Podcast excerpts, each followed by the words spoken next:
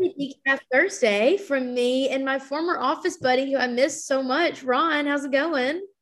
You know, I'm doing great, but if you're missing me so much, I keep inviting you over for dinner, and you just, you know, keep turning me, uh, Kristen and I down. So I don't know. I mean, oh my gosh, you can say this, but you know, I, I love I love dinner with Ron and Kristen because Ron always smokes meat, which I love, and we have bourbon and we have cigars. I really do. It's just so cold. Here's the problem: it needs to warm up a little bit so that we yeah. can have dinner outside and smoke our cigars. But I will bring right. the cigars. I actually just told Ron before we got on here that my personal life has been in shambles, and he said, "You know why that is? Because you don't have me advising you every day in the office." Right. You need sometimes you need a guy's perspective on on your life. So I need I need Ron's brutal, savage honesty from time to time.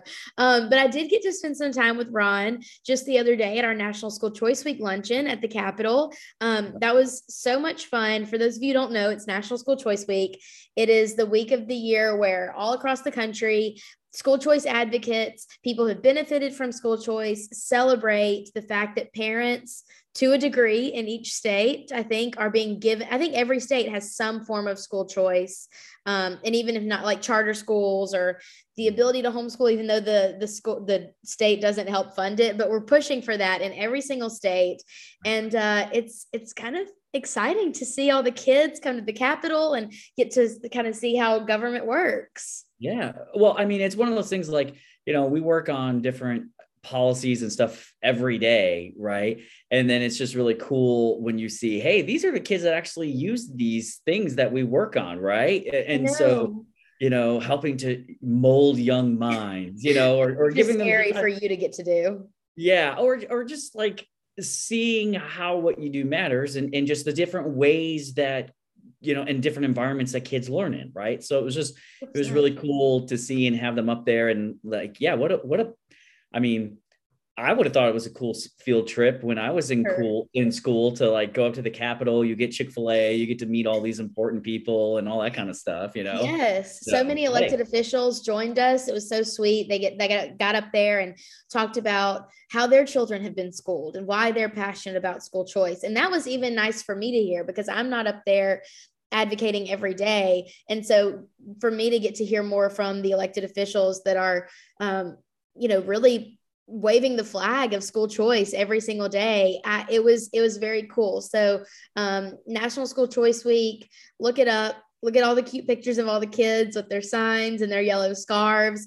Um, and if you're interested in hearing more about what we've got going on with school choice this year, um, let me know. Drop a comment below. I can send you some stuff, but we're really excited to get to further explore what an ESA program in Tennessee would look like. What budgeting shifts in Tennessee's school education budget would look like. What am I forgetting, Ron? Am I leaving anything out? Uh, well, those are two big ones that are are being discussed and talked about. I mean, you know, just uh, completely reforming and making it simpler, more transparent, and how how we fund schools and how it should follow students, not systems. Yes. To giving parents more choice over how to educate their kids, especially you know, with uh, I don't think anything has been more impacted probably due to COVID other than the healthcare sector than education, right? With kids in and out of school in many cases. So uh, th- there's a lot. There's a lot going on. It's uh I mean, it is the year of education. That is for sure yeah and i love to i love to hear it. I love to see it. Um, it's exciting to see that a lot of hard work and a lot of the things that groups like ours have been talking about for 20 years people are finally really seeing the merit in that and wanting to get behind it. So i'm excited. It's never been more popular right? I mean right. It, it's it's parents are realizing you know hey one that they need to be more involved and and that they need the tools to right? Yes. and they need to be able to have the resources in order to to make a difference in the education absolutely. of their children. Absolutely. Well, I'm very excited for that. Um, and in our case, we currently have a case before the Supreme Court that we're inter- intervening in to try to get ESAs even brought or get the original ESA put in place. And then hopefully we can go from there and make it broad and give all children opportunities. Um, that would be my dream. It would be, it, I say this a lot, but my dream is that Beacon never has to work on school choice again because we have everything that we could possibly ask for in Tennessee. So yeah. cheers to that. Cheers, absolutely. um, so another piece of big news this week that I don't know. So when who was the last justice to retire? Was it Kennedy? Uh, I think so. Yeah. I've, when when Justice Kennedy retired from the U.S. Supreme Court, I remember hearing whispers of it for weeks. It was mm-hmm. really talked about. Ron, this week, did you hear anything about Breyer retiring? I, I don't I don't think I heard anything. I don't think so, but I mean, people had been calling for him to, sure. right? Sure. You know, uh, people like very, you know, liberal folks were like, "Hey, we want you to retire so that way you know, Biden can nominate somebody while Democrats still have a tenuous at best hold of the Senate. So, you know, I think people have been like drafting him to do so and calling for him to do so, kind of like what they did with, you know, Ruth Bader Ginsburg. Um, but ap- apparently, I read that he was like very upset that it came out. Like it was kind of like a leak. Like he, it was oh, not meant to come out like right now. So apparently he had been telling the White House or something like that, and oh, and, and, it got leaked, and he uh, was like perturbed that it, it it became public. You know, can you imagine working in the White House like the last I don't know ten years? There have been so many leaks yeah. of information. I'm sure some of them were leaks, but some of them were like real leaks. Like, can you right. imagine that being where you work and people are just chit chatting at DC bars and it just gets out? I can't imagine. That that city can't keep any secret for long, right? Somebody's no. going to say something, and yeah, it's so it's only a matter of time, and he should have probably known that, you know. Right. You, so. if you tell one person, it's basically going to be front page news. Exactly. So uh, we have a, a we have a Supreme Court retiree, Ron. Yeah. Do you have any wild and crazy predictions? Oh man, well, he's already Biden's already said he's going to nominate an African American female by the end of February. Right. I think it is going to be nuts and oh. really like around somebody. So I was reading apparently so first you know you, you have to go through the judiciary committee right? right. And then it goes to the floor. Right. Well a little known fact, I guess that's people are kind of fleshing out is the deal that Mitch McConnell and Chuck Schumer made because you know the tied Senate basically means things like at the at, while yeah you only need 51 votes if you get to the floor that's only if you've been recommended by the Senate. And the committees are tied. They're 10 and 10 so what could happen is my understanding is if all the republicans vote no okay, then it would still go to the floor, but you would need 60 votes instead of only the 50 plus one. What? Yes. I did not. Wait, wait, yes. wait, wait, wait. I need you to have a whiteboard. So what you're telling me is the Judiciary Committee is, is 10 10. 10 10. Right. Partisan across partisan that was part of that was the deal that they made, right? Starting because the, the Senate is 50 50, right? Wow. And so, so, if they if they don't recommend or if they just send the appointment to the floor without right, a favorable recommendation, correct. You would have yeah. to have a two-thirds vote. Correct. Or or no, not two thirds, but 60. So that 60. means okay. okay. So that means you would need 10 Republicans to vote yes when you couldn't theoretically even get one in committee. judiciary. Yeah. So that that could happen. So wait, this is bonkers. I yeah. literally, how did I not know this? Yeah. So apparently, um, somebody just like was sending me the information. Yeah. It was um it was talked about like in the Daily Wire. So go and look it up. Yeah. Okay. So, oh well. That is insane. I had literally no idea. I knew right. But then I knew judiciary was 1010. Yes. I didn't know that the rule was that they could still go to the floor without a favorable recommendation and it up right. the threshold. But then I had no idea. You supposedly you can't do just the nuclear option of 51 votes. Wow. You need 60 supposedly. So, and then here's the other thing too is let's say let's say a Republican agrees and so it you know goes out of judiciary 11-9 or, or more so. Right. right? You get to the floor you know, what happens with like guys like Manchin or mm-hmm. something like that, right? Like, I know. I mean, what I wouldn't think that he would go against Biden on on this, but he kind of could really like, been burning it down lately. He's been burning well, all those exactly. Bridges, Maybe he's like, oh, y'all been harassing me, following me into bathrooms. I'll show you. I, I don't know. Like, who knows what happens? And honestly, so, I don't put anything past them. Yeah. If, so if I, you have gotten to the point where you're a sitting U.S. senator, I don't put anything past you. You, do whatever it takes. I mean, look. I mean, Mitch McConnell. You know, love him or hate him, he is a politicking machine. So you don't think if if that is how it works you don't think he could be bringing those 10 Republican senators on judiciary and be like, what's our plan here? Like, holy I mean, I'm sure I I am sure the moment they heard they were having some meetings. Yeah. It's going to be wild. Oh, to be a fly on the wall in that room. Right. That is insane. Yeah. So I don't know uh, if like the hearings are going to be as wild as you know, with Trump's appointees. Right. But I think the, the politicking around this one is going to be like nothing we've ever seen. Yeah. Because of the 50 50 tie. And it's not going to come out. This the thing is that none of it's going to come out until after the fact. And then right. someone who is involved in it is going to write a book, and oh, I'm yeah. going to read that book because I want to know what happened. Yeah. Gosh, I'm here for the drama of the situation. I love it. This is, this is a TV show or like a limited series. Gosh, that is going to be wild. Okay, well, people, if you are as um, in awe as I am at this information, stay tuned because I feel like we're going to be talking about this a lot. Because, like I said, here for the drama. Um, speaking of drama, yikes, Ron had a rough weekend. Listen, yeah. all of our sports teams, all of us in our office, except Jason Coleman, mm-hmm. had a mm-hmm. really bad year with sports. Yep really sad endings actually is kind of the thing. Like alabama had a good year but a really sad ending. The packers had a great year really mm-hmm. sad ending.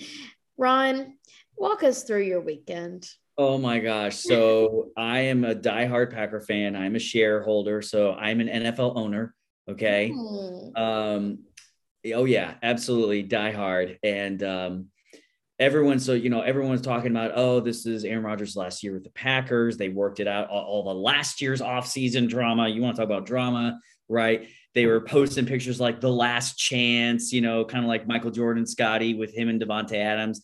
You go through you you're to have um, you have the best record in football you know most consistent team all year. You get you know home field advantage lambeau field all this kind of stuff and just the craziness of losing without giving up an offensive touchdown. Like, yes. um, that I'm not gonna insane. lie. I was in a very dark, dark place. I was just sitting there listening to like Simon and Garfunkel, like "Hello, Darkness, My Old Friend," Like uh, that's so dramatic. I mean, I'm just saying, like, so Taylor can attest. So in staff meeting, we have to say what made us happy the past week, and literally my answer was I had enough whiskey to get through Saturday night as a result of that game. it was you, um, yeah, and and now it's like you know all, all, the games were incredible, right? Like in terms of Insane last second field goals, overtime, all that. Um, I think like we were the biggest favorite as well going into yes. the weekend and um, and now it's like so as a Packer fan, you've had Brett Favre and Aaron Rodgers for 30 years. You have two Super Bowls to show for it. And we've always been good in the hunt, but have never been able to like only twice get over the hump. And now I'm like, are we gonna suck now? Like, I'm not used to this. Like, are we gonna be bad? Are we gonna be the Lions? You know, I can't handle this. You know, so. your fragile heart can't handle it. I, I tell you, my fragile heart could not handle football this weekend, especially Sunday. My Sunday routine is church, Mexican food with my friends, nap. And so I turned on what was the afternoon game? It was the Bucks and the who were the yeah, Bucks and Rams, yeah. The Rams. I turned on the game. I fell asleep like right before halftime. Sure. Woke up mid fourth quarter and I had expected the Bucks to just come back and and yeah. be coasting by the time I woke up. I was literally so not worried that I went to sleep. Yeah. Woke up to an absolutely shocking end of the game. Oh yeah. went to my friend's house for game night. We're playing Settlers of Catan and we stopped playing to watch the overtime of the Bills oh, yeah. Chiefs game. I they put their children down, a one year old and a four year old. The children were sleeping. I screamed. nice. Um, I, you know, I just can't be, I can't be trusted with football. I thought that my blood pressure did as as bad as it could do on Saturday, Mhm. and then Sunday came along. But Yeah. you you know, win or lose, you gotta love just a great football weekend. I mean, that's why Well, you play the game. Well, first, this is why a lot of people call divisional playoff weekend the best weekend in sports Yes. because you can see every single playoff game. They go back to back to back and they're all in one weekend, right? So yes. that's why a lot of people call this, and I mean, this was probably the best ever. And then, of course, we should mention the Titans, who, like the Packers, one seed on a bye. You know, I mean, you get nine sacks I was and about to say, still lose. I mean, but what, know, three turnovers? Yeah, I mean, Yeah. it, so apparently three turnovers outweigh nine sacks, but you know, Derrick Henry came back after his injury, played okay, not crazy, Not you know, but not great. But I mean, hey, it's your first game back in how long? You got to expect some kind of rust, you know. So, what a crazy weekend! I don't know who I'm rooting for. I, I just. I just, I, I guess the best I can hope for is good games the rest of the way as well. But I'm just I sitting know here. I can't like, say that I care. I really Yeah. can't say that I care about anything else, you know? Yeah, I know. I mean, I don't want the Chiefs to like, okay, they've won, they've been, that means they'll have been like Super Bowl three years in a row. I kind of don't like the Rams just for like, oh, we're going to show you, we're going to build like a NBA super team and then have them win it, you know. But San Fran kicked out the Packers, so I hate them. Uh, and I don't want them to win, you know. And then I, I guess Cincinnati and Joe Burrow. I mean, it's kind of fun, like you But know, I they're kind of cool. Joe Burrow, but I guess I'm a Bengals fan now. I mean, Yeah. Mark told me Mark um, is a sports bettor, Yeah. and so if the Bengals win, I'm I'm gonna make him take me to dinner to cure my woes from Alabama losing. well, I mean, And here's the thing, too. While they're fun to watch, they have the worst offensive line in probably the NFL. That's why they got sacked nine times. So then it's like, okay, now you got to go up against the Chiefs. And then if you make it, you're going up either against the Rams with their crazy D line or the 49ers, who we have, Packers have a good one. We got sacked five times by them. So, right. like, Joe Burrow might not be alive in a month if they make it to the Super Bowl. I know. I, I all I'm seeing is like remember in those old Looney Tunes things where they would like drop the anvil on their head and they had like the scratches and like the yellow and red like crazy eyes. Yeah, that's that how I see. That's how I see Joe Burrow uh, here in a few weeks. I don't know. We'll see. I can't wait to keep talking about it. I love sports. I tell people all the time, like I know a lot about two things: pop culture and sports. That's all I got. That's all I can do. I, I got nothing else in the noggin. Um, but yeah, it was it was super fun. But uh, before we go, I love when Ron joins me on the podcast. But I want everybody to know more about my friend Ron. And this isn't a roast per se, but I will say that Ron is so into YouTube, oh, like Yeah. like maybe like 14 year old boy level of into YouTube. Like he really never got past it, which is eh, I, no complaints here. You've always sent me really funny stuff. But you watch more YouTube than Oh, yeah. anyone I have ever met. And oh, so Oh, yeah. let's get Ron's top five of Oh, things that you watch on YouTube that you would recommend to others, not just your niche interests, Okay. the top five things that you enjoy that you would recommend to our audience. Okay. All right. So a couple of things I would say are one, uh, dry bar comedy uh, clips. If you've never heard, have never heard of them, Dry Bar is a, uh comedy show out in um, or venue out in Provo, Utah, and everything they have is clean. So Yeah, I like that. and Okay. yes, and so it, they're- really funny. And um, you used to be able to watch the full shows for like free on their app. I don't know if you can anymore. I don't think so, but you can at least get good clips. I mean, they've had people who have gone on to like America's Got Talent and and stuff like that on like there.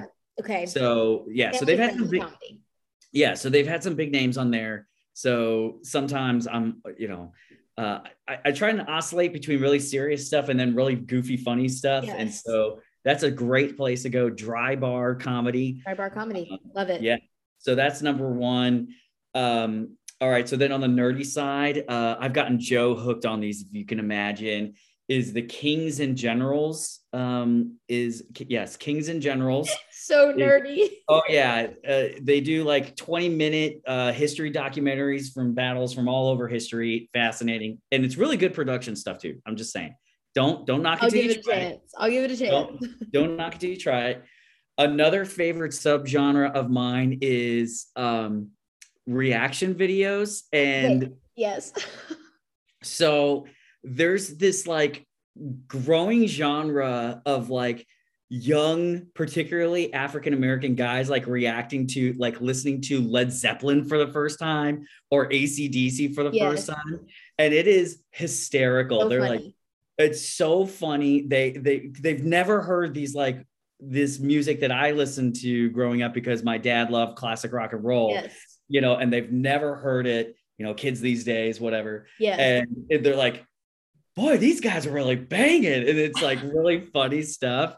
So I love that. Okay. Um, Number four. Yeah, so you could go like NoLifeShaq is a great reactor or somebody else. I don't know. Um, I gotta watch this, some more of these. I love it. Yeah, Screwface Gene uh, is a really good reactor too. So I'm just saying. so much. Um, and then probably also my biggest uh, binge habit is epic rap battles of history. So okay.